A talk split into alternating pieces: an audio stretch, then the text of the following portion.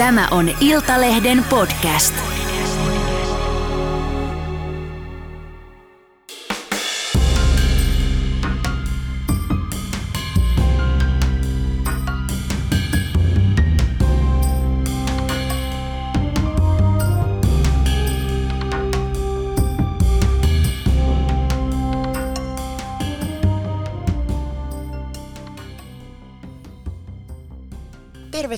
Tervetuloa Minä et Ukkola podcastiin. Mulla on seurannani Suomen yksi kansainvälisesti menestyneimpiä malleja, sieniin hurahtanut nainen, puhuja ja kirjailija, joka sitten vakavan sairastumisen jälkeen muutti Punkaharjulle ja ryhtyi yrittäjäksi. Saimi Hoyer, tervetuloa. Kiitoksia Sanna. Mitä sulle kuuluu? Sä oot nyt ensimmäistä kertaa Helsingissä yhdeksän kuukauteen, eikö vaan? Kyllä, ja eilen kun tulin ja ajettiin tuosta Kruununhaan ohi, mun entisten kotikontujen ohi, niin, niin tuli, tuli oikein sykähti sydämessä, että musta oli niinku ihana palata, että oli kuin pieni vuorokauden loma nyt, että tulla Helsinkiin. Mulla oli ollut pieni Helsinki ikävä, jollaista mulla ei ehkä koskaan vielä elämäni aikana ollut. Että se oli ihana tunteet. Mulla on suuri rakkaus kuitenkin tätä kaupunkia kohtaan. Sen ymmärsin nyt tämän reissun myötä. Aivan. Ja sä oot tietysti niin huomenna lähdössä takaisin, niin mitä kaikkea sä täällä puuhat? No mä oon itse asiassa jo tänä iltana lähdössä takaisin. Ahaa, tänä iltana lähdet. Joo, joo. Sulla... Että tota, no mulla on tässä, hain itse asiassa kansallisteatterin puvustamosta äidin vanhoja rooliasuja, joka voi olla hyvin – semmoinen koskettava ja tuleekin olemaan aika raju hetki. Ja sitten tapaan ystäväni Lindan ja käymme lounaalla ja sitten mulla on siinä illansuussa vielä viiden jälkeen lähetys. Ja sitten haetaan raparpereja Lappeenrannasta. No niin, tota, sä oot Saimi kertonut, että sä oot peloton ihminen. Niin miten se näkyy sun elämässä? No se varmaan näkyy sillä tavalla, että mä teen, ähm, mä uskallan tehdä käännöksiä ja, ja uskallan risteyskohdassa vahvasti ottaa ehkä uuden suunnan. Mm, mä en pelkää epäonnistumista. Mä epäonnistun joka tapauksessa, joka päivä monta kertaa ja, ja tota niin, niin, jos niitä epäonnistumisia pelkää, niin, niin sitten ei kyllä varmaan niin kuin luo mitään uuttakaan. Että mun mielestä on tärkeää, että hyppää uuteen. Me ollaan kerran täällä, täällä maailmassa kuitenkin käymässä. Ja mun mielestä se aika pitää käyttää hyvin, mikä meillä jokaisella on, mikä meille on annettu. Että, että tota, itse olen kokenut aikanaan semmoisen hetken, että olin täältä lähteä täältä maailmasta, niin, niin, niin kuin mun poisnukkunut ystäväni sanoi – niin täällä on niin kiva olla täällä maailmassa, että on surullista lähteä pois silloin, kun hän lähti, niin, niin itse yritän nyt elää semmoista elämää, että saisin kaiken irti tästä asiasta nimeltä elämä. Ihanasti sanottu. Oletko aina ollut tavallaan tuommoinen, että sä et pelkää epäonnistumisia vai onko se tullut sitten kokemusten ja epäonnistumisten ja sairauden ja kaiken, kaiken tämän myötä? No se on varmaan osittain veressä, että se on tullut mun vanhemmilta, mutta sitten taas toisaalta, niin kyllä, kyllähän kaikki vaikuttaa kaikkeen. Että kaikki ne kokemukset ja, ja, ja, ja kolhut ja toisaalta onnenhetket ja, ja kaikki kurvithan tekee minusta minut. Että se mikä mä tänä päivänä on, niin mä oon kaiken sen summa, mitä mä oon elämäni aikana tehnyt. Keitä mä oon kohdannut ja missä mä oon ollut mukana. Sä oot myös kertonut, että sä oot hullu ideoija ja sä oot tämmöinen hyvinkin vahvasti tunneihminen, niin miten tämä puoli tulee esille sun elämässä? Ideoitahan mulla, ideoitahan mulla tulee silleen, että niitä saattaa tulla keskellä yötä, kun herään käymään vessassa, että, että tota niin, niin sitten kirjoitan niitä paperille ja aamulla aina sitten katon, että onko mä ollut ihan hurahtaneena yöllä vai, vai onko sieltä syntynyt oikeasti jotain – usein on syntynytkin. Mm, mun mielestä on myös ihana ideoida yhdessä ystävien ja tuttavien kanssa ja, ja mennä asioita läpi ja kasvattaa ideoita ja, ja ja mun mielestä pitää myös kuunnella muita ihmisiä tosi paljon. Et mun ympärillä on monta mentoria ja sitten on monta semmoista ihmistä, jotka, joiden kanssa mä, mä pyörittelen asioita – Ja sieltä yleensä sitten syntyy joku pieni ihme silloin tällä. Niin, ja sä oot paljon puhunut noista sun mentoreista, eli siis ihmisistä, jotka on sulle tärkeitä ja joita sä ehkä katsot myös vähän ylöspäin, jotka opettaa asioita elämän varrella, niin ketkä sulle on tärkeitä mentoreita? No heitä on tosi, tosi paljon. Varmasti tässä matkailun puolella niin tärkein on ollut, ollut tota matkailukonsultti Hannu Komu, joka, jonka sanaa kuuntelen, uskallanko tässä sanoa kuin lakia, mutta, mutta välillä mäkin sanon Hannulle, että tohon mä en lähde tai että mä oon eri mieltä ja se on hyvä, että meilläkin on semmoinen suhde, että me voimme olla asioista eri mieltä, mutta hän on opettanut mulle hyvin paljon yrittäjyydestä ja matkailualasta, että hän varmaan tässä nyt näiden yrittäjävuosien aikana on ollut semmoinen, mutta heitä on hyvin monta, keitä mä kuuntelen. Semmoinen, joka on ollut tässä tosi pitkään, on ollut tietenkin Laila Snellman, joka itsekin on yrittäjä ja vahva nainen ja mennyt läpi tuulen ja tuiskun ja, ja onnistunut monessa asiassa, mutta myös ollut hankalien hommien keskellä, että, että tota, mutta et heitä on ulkomaillakin näitä mentoreita. Ja, ja tota niin, niin mun suuri mentori kuitenkin varmasti loppujen lopuksi niin on mun isäni. Äiti on jo nyt siinä kunnossa, että hänen kanssa ei voi asioita enää pyöritellä, mutta huomaan yhä enemmän ja enemmän, kuin tässä vanhenen, että ää, mieleen tulee heidän neuvonsa ja heidän ajatuksensa, että isän kanssa asioita pyörittelen edelleen päivittäin. Me puhutaan päivittäin puhelimessa aamuin ja illoin. Ne on meidän soitot. Kaksi kertaa päivässä. Mulla on ihan sama, että mä oon hyvin läheinen mun isän kanssa ja aina mä soitan sille varmaan niin päivittäin. Sun, siis äiti, sulla on näyttelijä vanhemmat. Soila Komi on sun äitisi Kyllä. ja Jyrki Nousiainen on sun isäsi Kyllä. ja sä oot tota, siis isäsi on sun ihan parhaita kavereita.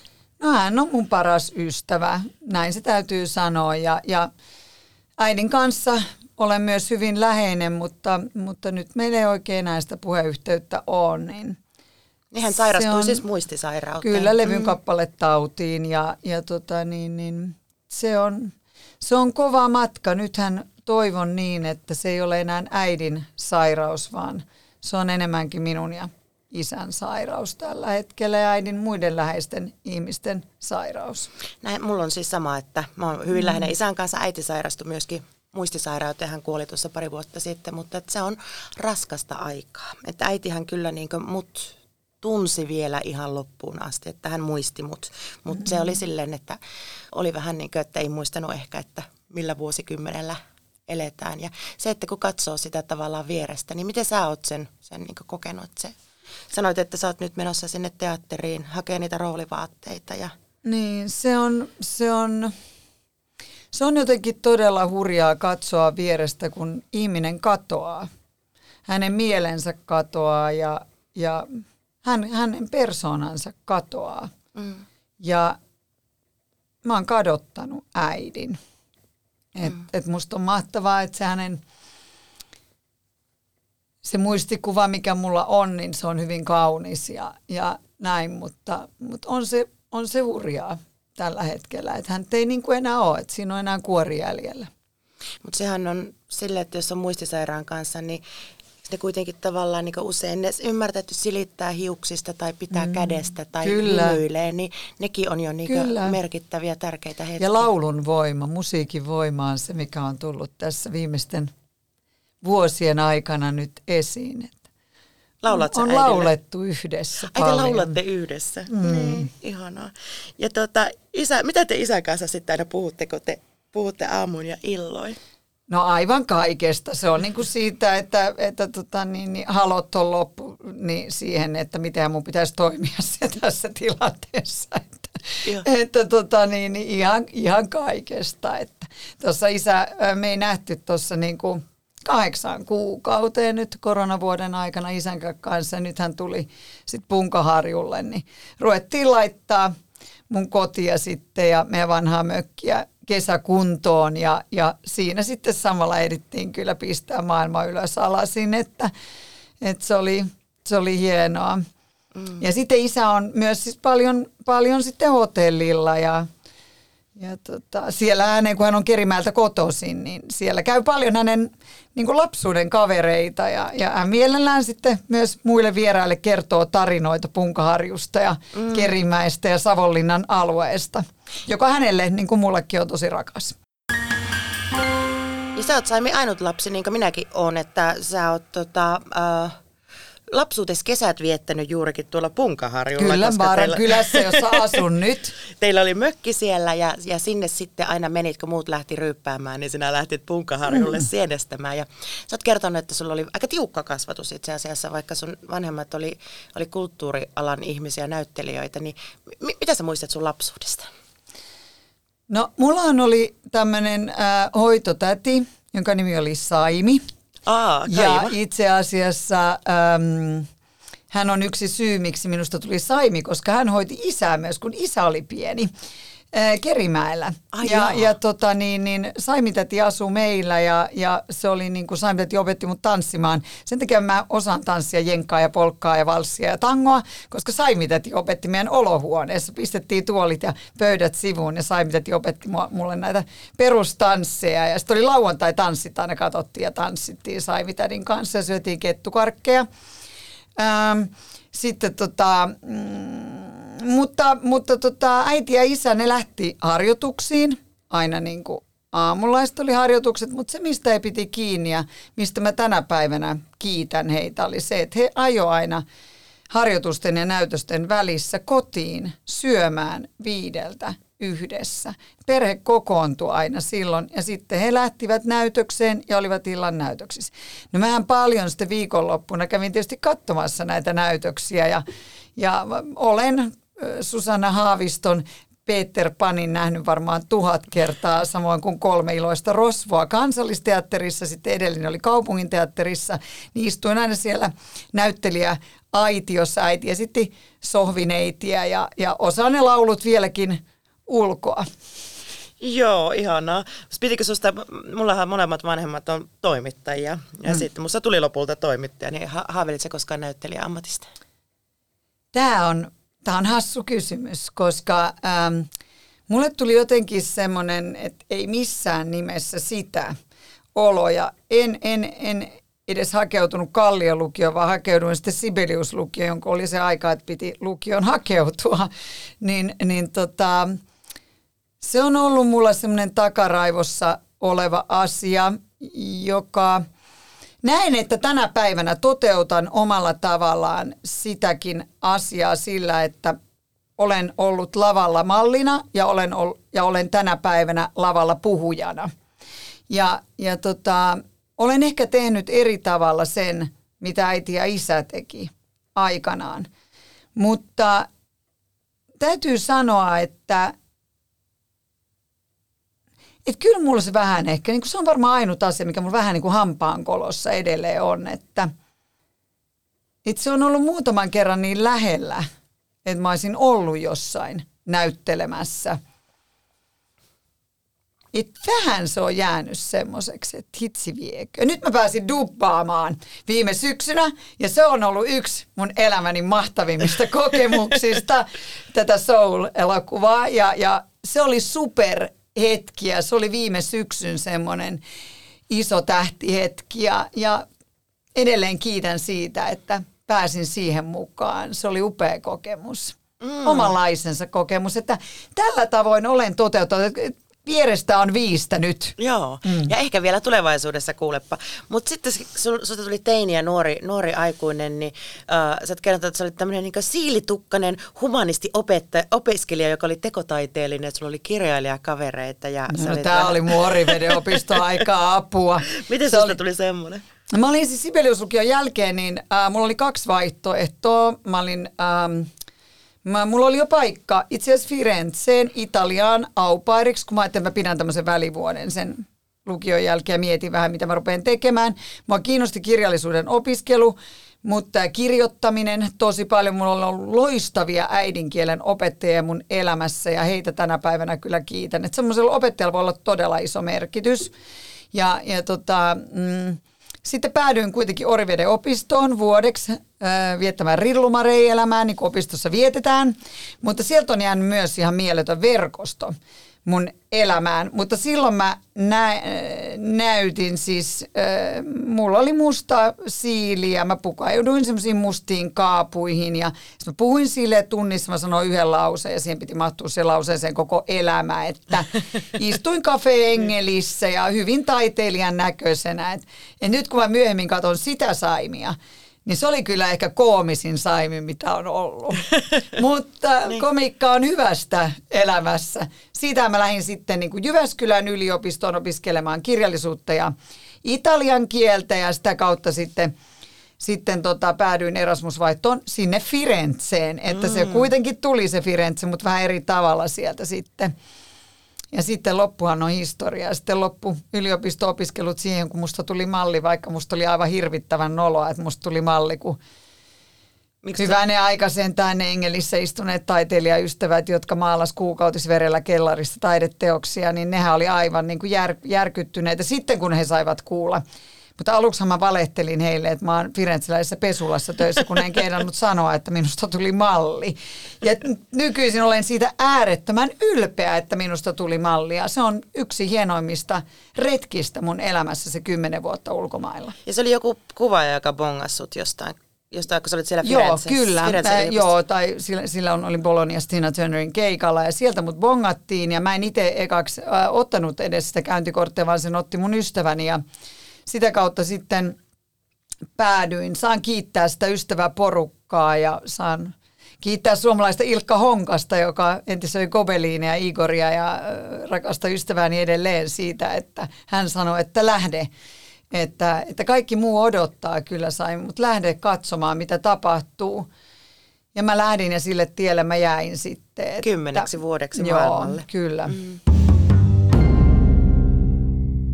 Ja sä olit siis ympäri maailmaa, sä olit Ranska, Italiassa Ranskassa, Englannissa, Jenkeissä, Japanissa, kiersit ja, ja matkalaukkuelämää elit ja, ja tota, minkälaista aikaa se oli?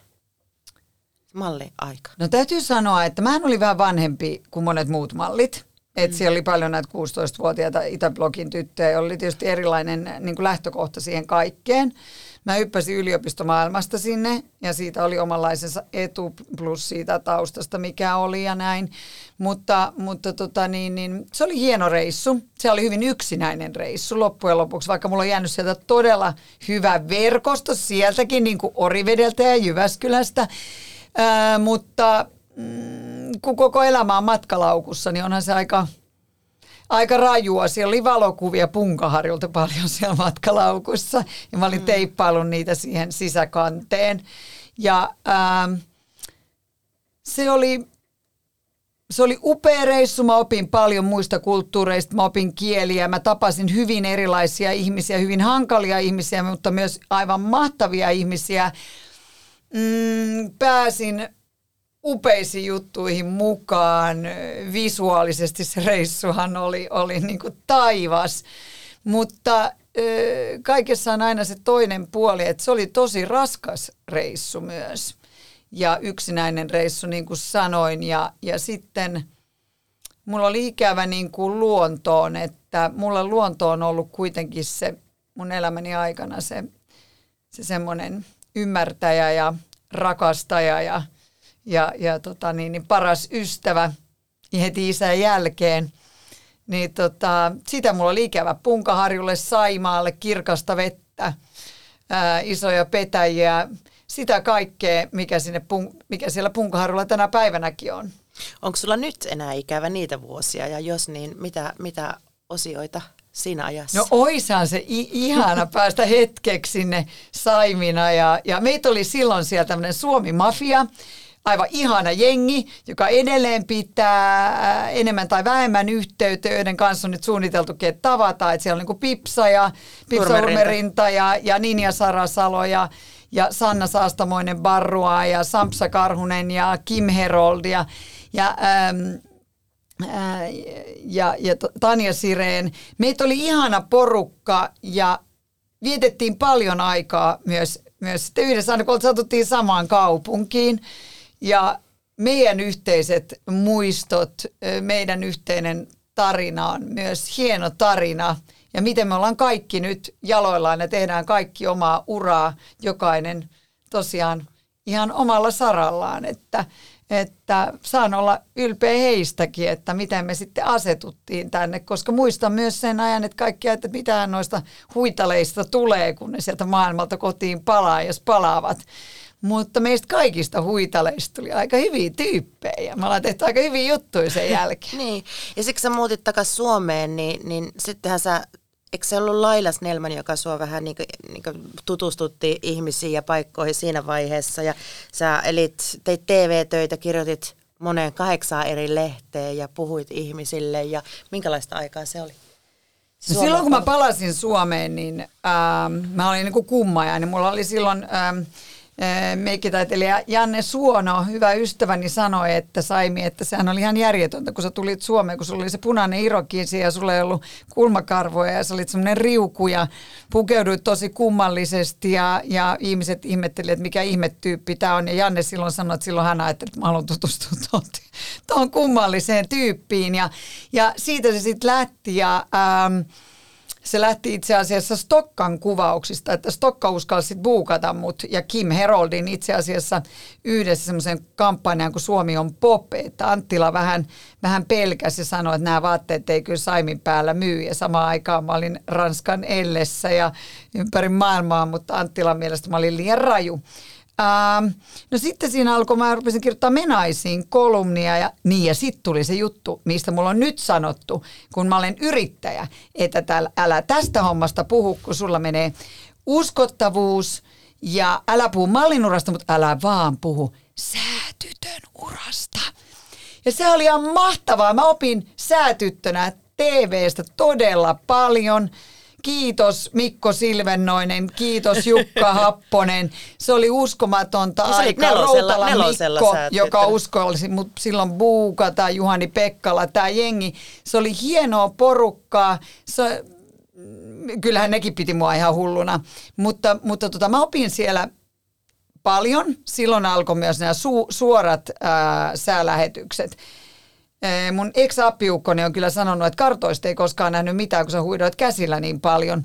Mutta tota, Mutta mut se oli upea koulu television maailmaan ja sen jälkeen rupesin sitten Arman Alitsadin kanssa, tein pari TV-ohjelmaa ja sitten sen jälkeen alkoikin tarina nimeltä Huippumalli Haussa. Kyllä, ja miten se Huippumalli Haussa muutti sun elämää? Sehän oli valtavan suosittu sarja. Oli. No sehän meni vähän sillä tavalla, että mä olin se musta enkeli, Anne Kukkohovi oli se valkoinen enkeli ja, ja olen, olen tätä monesti Anne kanssa vähän nauranutkin, että musta tehtiin se, se tota, vähän semmoinen niin rajumpi tyyppi siinä ja vähän leikeltiinkin sitä sarjaa, sarjaa silleen, että musta tuli semmoinen hirmunainen, mutta mä halusin niin kuin puhua niille tytöille suoraan, että musta on turha luoda niin kuin pilvilinnoja ihmisille – jos, ähm, jos, niin, jos heillä ei ole mahdollisuuksia siihen mallin ammattiin. Että musta on turha sanoa, että sulla on mahdollisuudet, jos ei ole mahdollisuuksia. Mä yritin sanoa se niin, että muotialalla on muitakin ammatteja, että on kampaa ja stylisti, kuvaa ja niin edespäin. Että tota, se oli, se oli semmoista aikaa. Sitten mä tein sitä muutaman kauden. No sitten tuli tämä projekti nimeltä Saimin enkelit, jota mä lähdin tekemään Milanoon. Ja sitten piti suoraan kuvata, sitten kun mä tuun sieltä, niin seuraava kausi huippista ja sitä kautta ei mun osalta koskaan tullut, mm. koska ää, sairastuin sitten, sitten siellä Milanossa hyvin vakaviin suolistoinfektioihin, joihin annettiin sitten Italiassa vähän liian rajut antibiootit ja ja, ja sitten tuli Clostridium difficile ja sitten tuli adenovirus ja se suolistoon ja sen jälkeen sitten tuli vielä salmonella sepsis eli verenmyrkytys. Ja, ja makasin sitten Auroran sairaalan infektioosaston eristyshuoneessa on off pari vuotta. Ää, ja muistan, että silloin suosittelin jo edesmennyttä Teri Niittiä sitten minun tilalleni siihen huippumallihaussa ohjelmaan ja, ja tota niin, niin, sanoin Terille, että hoida toi homma hyvin, että, että mä en ole enää sitä hoitamassa nyt ja en tiedä onko enää koskaan hoitamassa ja jotenkin tämä on hassu, ei hassu, vaan hirveä tilanne. että nyt mä istun kuitenkin tässä vielä juttelemassa sun kanssa, mutta... Teri ei enää. Mm. Sulla oli tuota, tosiaan perinnöllinen sairaus. Kyllä. IgG-puutos, hypogammaglobulinemia, se on tämmöinen harvinaissairaus, hirveän vaikea sana. Se tarkoittaa lähinnä sitä, että mä oon vähän herkempi saamaan erilaisia sairauksia ja, ja muun ne saattaa tulla sitten vähän rajumpana jotkut ja tuleekin ja, ja per, pelkään kuin ruttoa norovirusta, että se vie mut sairaalahoitoon. Mm. Mm, ja sulla oli siis tuohon aikaan, aviomies oli ja, ja tota, silloinen aviomies ja kaksi pientä poikaa ja olit siis Auroran sairaalassa on-off kaksi vuotta niin kuin, niin Kyllä, kerroit, se oli ja... semmoista ramppaa, rumppaamista ja ramppaamista sinne ja sitten se oli aika raju, kun ei voinut oikein lapsia sitten nähdä, kun oli siellä sisällä, että kun ei, ei voinut saada lisää mitään infektioita, niin ei voinut käydä siellä ja ja äh, joo, ja sitten mä oikein jaksanut puhua puhelimessakaan enkä mitään ja olin ihan pyörätuolis, kun en pystynyt enää kävelemään ja sitten alkoi näyttää jo siltä, niin kuin, että, että ei tästä niin kuin oikein mitään tuu. Mutta nyt mun täytyy sanoa, että ihan mielettömät lääkärit pelasti minun henkeni ja nämä samat lääkärit nyt ää, ovat tiedotusvälineissä koronan vuoksi ja, ja, ja kiitos teille, tiedätte keitä te ootte. Niin. Että tota, mun henkeni pelastettiin. Kyllä. Silloin. Ja sä, sä jo ajattelit, että tämä oli tässä tosiaan ja valmistelit sitten, että elä, aloitiko valmistella sitä loppua jossain vaiheessa? Kyllä, kyllä, kyllä sitä joutui jo, että kyllä sairaalapappikin siellä huoneessa kävi. Että kyllä sitä piti miettiä, mutta sitten tapahtui niin kuin, aina mä, mä aina uskon siihen, että sitten ihme tapahtuu, se tapahtuu. Mä että lasten takia niin mun on pakko pystyä jatkamaan elämää ja, ja sitten eräs lääkäri ehdotti, ehdotti niin kuin bakteerikannan siirtoa, niin kuin vaihtamista mun suolistoon. Ja niihin aikoihin sitä ei vielä kauheasti tehty Suomessa, että eläimillähän sitä on tehty vuosi, en tiedä kuinka kauan, mutta silloin sitä sitten kokeiltiin minuun ja, ja, ja tota, niin, niin se pelasti mun hengen. Lääkkeet ei oikein siinä vaiheessa enää niin kuin tepsinyt ja, ja kiitän siitä loppuelämäni, että sain tämän uuden mahdollisuuden, että istun tänäkin päivänä tässä. Tämä on niin kuin superjuttu, että tämä saa olla. Miten tuommoinen kokemus muuttaa ihmistä, että tavallaan, että valmistellaan loppuun ja sitten kuitenkin tavallaan parannut – Sä oot sanonut, että siitä tavallaan koitu sulle kauheasti myös hyvää, että sä koet, että sillä sairastumisajalla sun elämässä oli myös joku tarkoitus. Oli sillä tarkoitus. Mähän olin aika semmoisessa putkessa. Mä tein tosi paljon töitä niihin aikoihin ja se pysäytti mut sitten täysin. Että tota, mm, no juuri tämä mainitsemani Janne Suona sanoi mulle sitten, että mahtavaa, että sulla on niin kuin tyhjä pöytä nyt edessä, että sä voit, sä voit tota niin, niin Saimi nyt miettiä, mitä sä teet, kun mä olin pääsemässä sieltä sit pois. Niin mä suutuin Janskulille siitä, että, että hän sanoi näin, että mä sanoin, että mä olin rakentanut muraa kuitenkin vuosia ja sit mut korvataan niin kuin päivässä ja tunnissa ja sekunnissa ja sit mut unohdetaan täysin ja sitten alkoi hirmuiset huut, että mulla on anoreksia ja, ja, ja ne, oli, ne oli tosi rajuja aikaa, kun itse yritti parantua, ja sitten alkoi nämä huhut ja sitten mä olin niin kuin sairaalassa ja sitten juoropalstoilla puhuttiin netissä, että se ostaa laidutuslääkkeitä apteekista, kun mä makasin niin kuin piuhoissa sairaalassa, niin en mä voinut olla edes apteekissa. Että Ihmiset ei siis tiennyt siihen aikaan ei, vielä sun. Ei, että se pidettiin, niin kuin lääkärit halusivat, että se pidetään poissa julkisuudesta, että sittenhän siinä meni, mä asuin jo Punkaharjulla siinä vaiheessa, kun, kun sitten Eeva-lehti teki jutun siitä, että mistä johtui tämä minun katoaminen.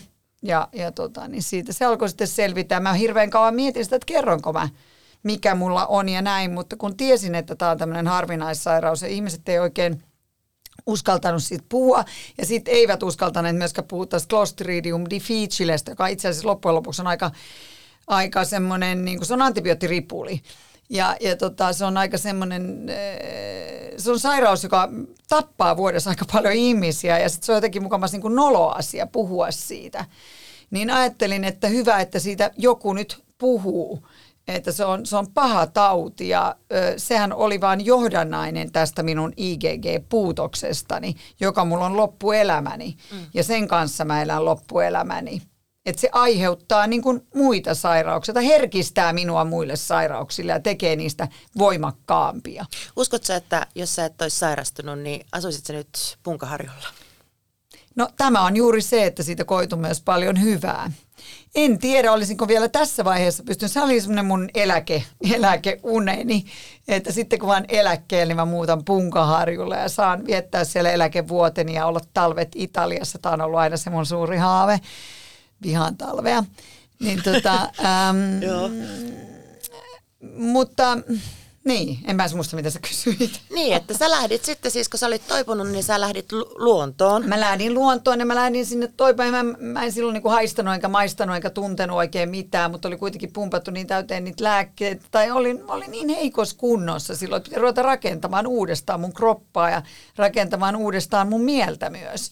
Ja se, se siellä luonnon helmassa, niin siellä mikään muu on parempi paikka kuin se. Ja voin tänä päivänä sanoa, että kävelin korvasienten perässä takaisin elämään kiinni, että se oli, se oli sitä kevättä ja se oli tosi hyvä korvasieni kevät. Ja joka kevät, kun mä poimin ensimmäisen korvasienen, niin mä muistan sen ja kiitän siitä metsää, että, että mä lähdin kävelemään, koska olin niin uupunut, että en oikein jaksanut. Mutta sitten kun aina näki seuraavan sienen, niin sen luo oli pakko mennä.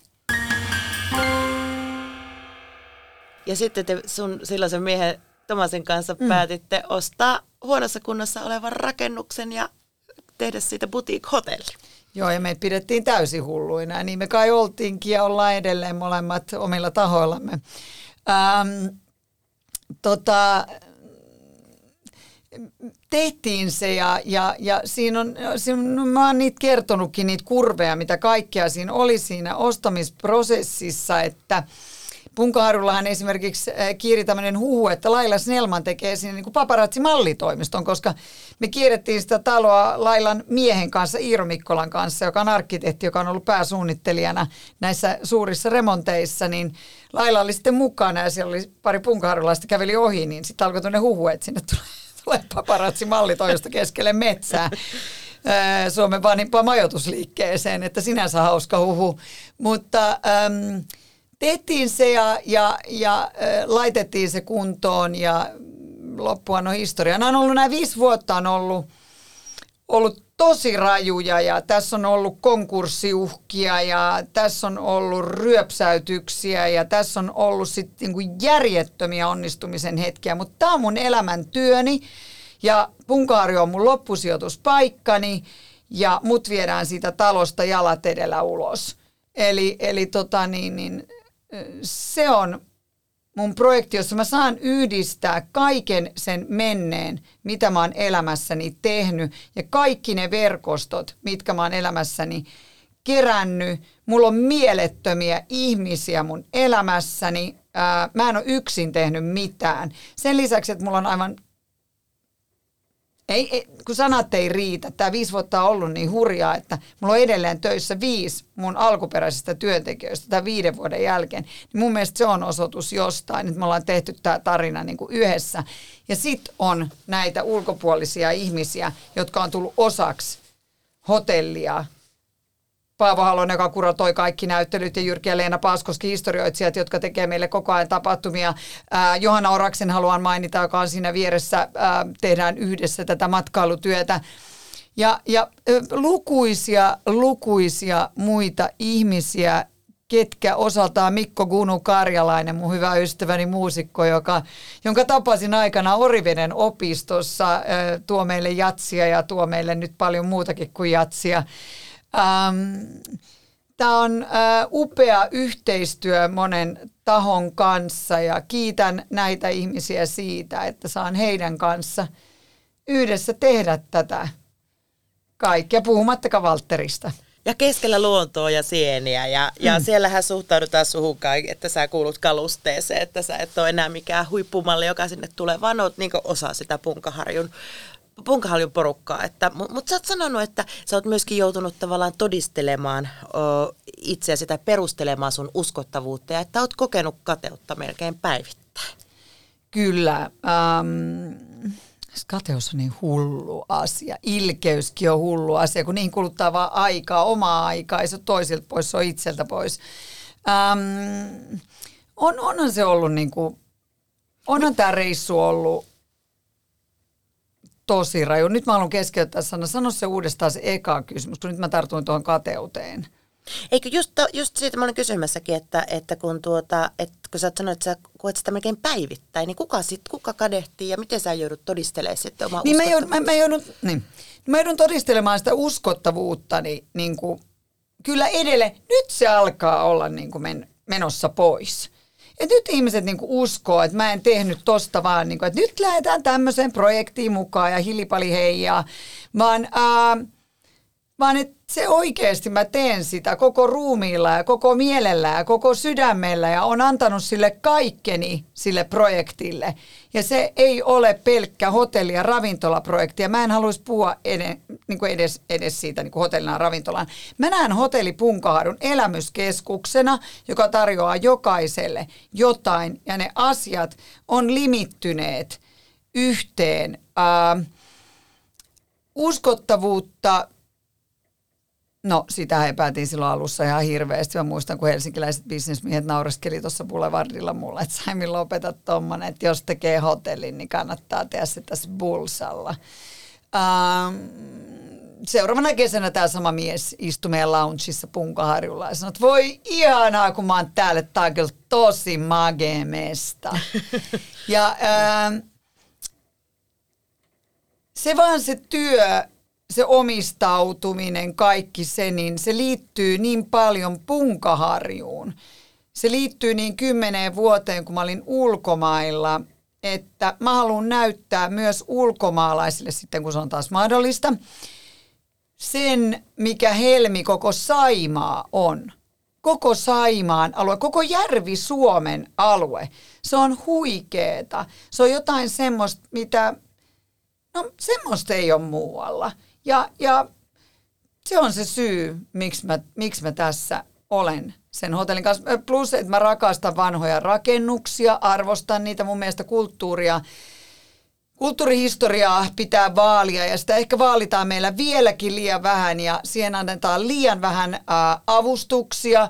Mun mielestä mm, näitä asioita pitäisi miettiä Mut tässä maassa no... enemmän, että se säilyisi se kulttuurihistoria sulla on ollut myös paljon haasteita myös sinä aikana, kun olet ollut siellä Punkaharjolla. Ja 2018 te erositte Tomasin kanssa, sun miehen kanssa, ja hotelli oli silloin konkurssin partaalla. Että sulla oli sekä avioero että niin vaikea taloudellinen tilanne yhtä aikaa. Niin miten se, minkälaista aikaa se oli? Mustaa. Hyvin mustaa. Se oli tosi rajua aikaa.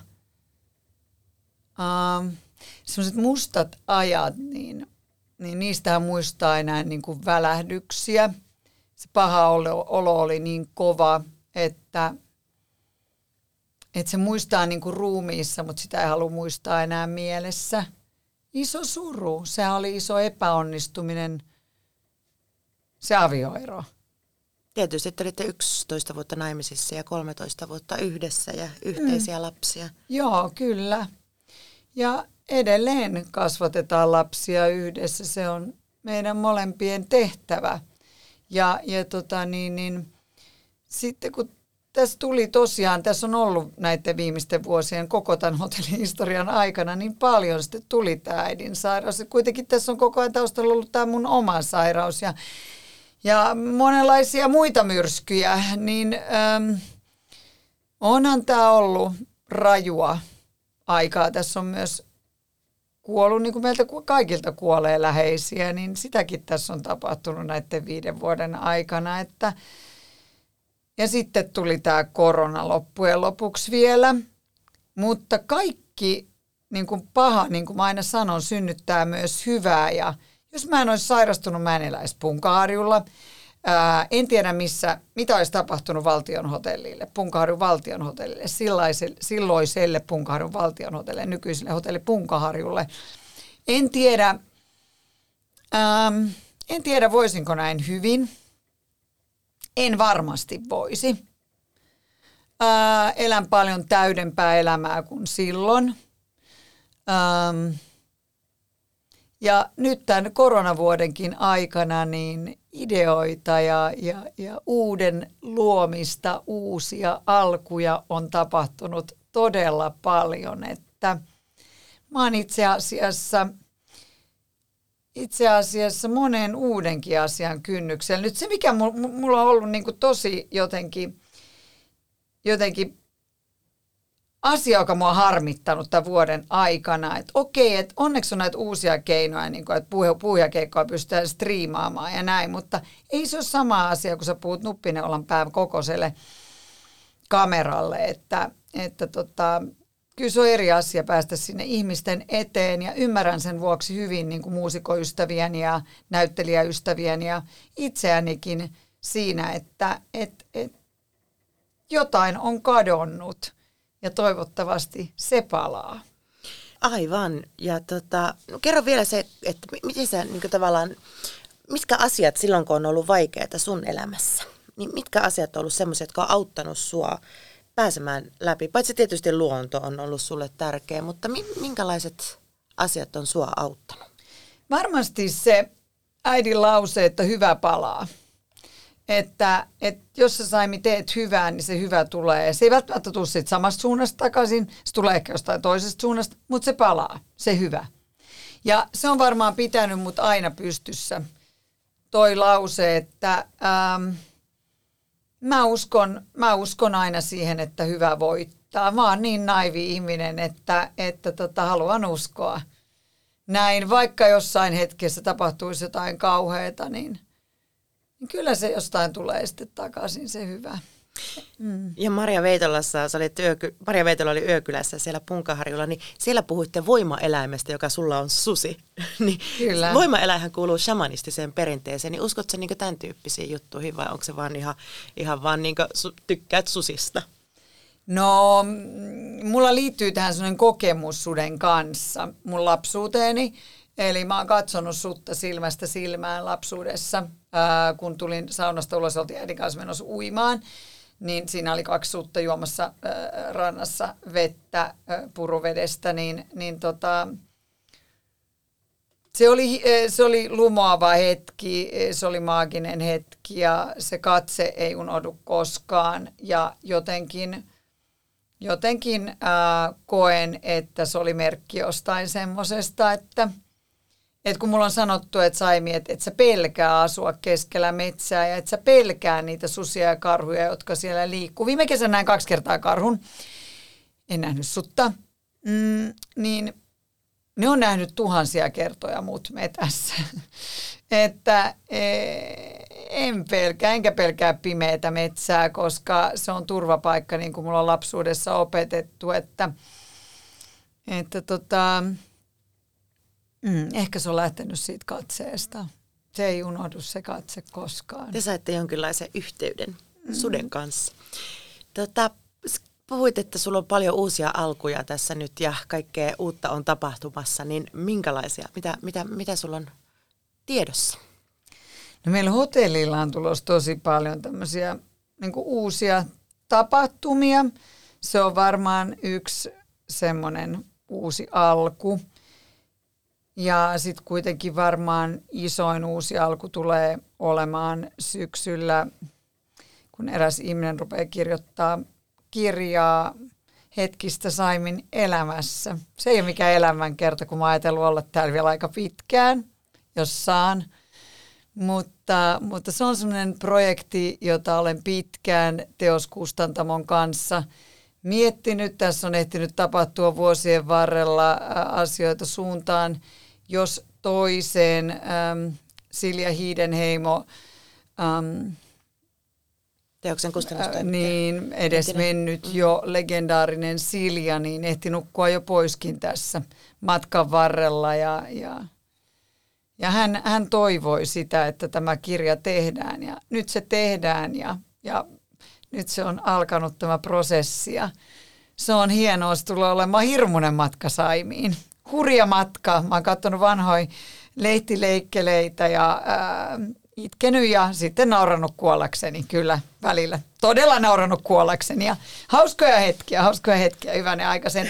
Sitä ihan mahtavaa, mahtavia juttuja niin kuin tapa, tapahtuu koko ajan, että tulee semmoisia niin uusia keikkoja ja uusia asioita. Monesta ei vielä voi edes puhua ja, ja iloisia päiviä, hienoja juttuja. Mä oon niin kuin ihan, ihan niin kuin fiiliksi siitä, että millaisia viestejä tulee päivittäin että ja viikoittain. Ja nyt tässä jännetään tätä Saimaa-ilmiötä, tätä kulttuuripääkaupunkiasiaa ja, ja sekin tässä pian ratkeaa, että et tota, mm. Entä onko löytynyt uutta rakkautta? Ei. Mä oon ihan yksi ja mä itse asiassa tällä hetkellä ihan tietysti Sanna niin kuin iloinen ja onnellinen yksinkin. Mulla on ihan mieletön ystäväpiiri. Mutta tietysti niin kun sitä miettii, että pojatkin alkaa olla sen ikäisiä, että jäänkö mä sitten kahdestaan valttikoiran kanssa kohta. Että, että tota, niin, niin. Mutta kyllä mä, mä en nyt hyppää yhtään mihinkään mukaan, että kyllä sen sitten tietää, tietää, kun se jysähtää, sanotaanko näin. Et siis etsi mitään juuri nyt. En mä, en mä, en mä eti edes etsimällä löydy. Se tulee, jos tulee. Just näin, täsmälleen. Sun yksi elämäohjeista on, että hämmennyt pienistä ihmeistä. Niin mitä se Saimi sulle tarkoittaa? Mitkä on sun elämän pienet ihmeet? No se on mun isäni lause. Ihmiset pitäisi muistaa niin kuin hämmentyä. Et se on hirveän kaunista. Se on yhtä kaunista kuin ujous, on niin kuin hämmentyminen. Niin, ähm, ihan pieni tämä voi olla se mun tämän päivän pieni ihme, että mä kohtaan sut. Tai sitten mun pieni ihme tänä päivänä ää, saattoi olla se, että mun ystävä, mun oikea käteni Nelli toi aamupalalta hotellihuoneeseen Karjalan piirakoita, kun se tiesi, että mä en ehdi sinne aamupalalle ja yllätti mut silleen. Se oli tämän aamun ihme, ne Nellin Karjalan piirakat. Että osaisi juhlistaa niitä ihan arkipäiväisiä, mutta pieniä hyviä hetkiä omassa elämässä ja tuntea kiitollisuutta, eikö vaan? Juuri näin. Joo. Saimi, kiitos tosi paljon. Ihana, että pääsit. Kiitos, että sain olla.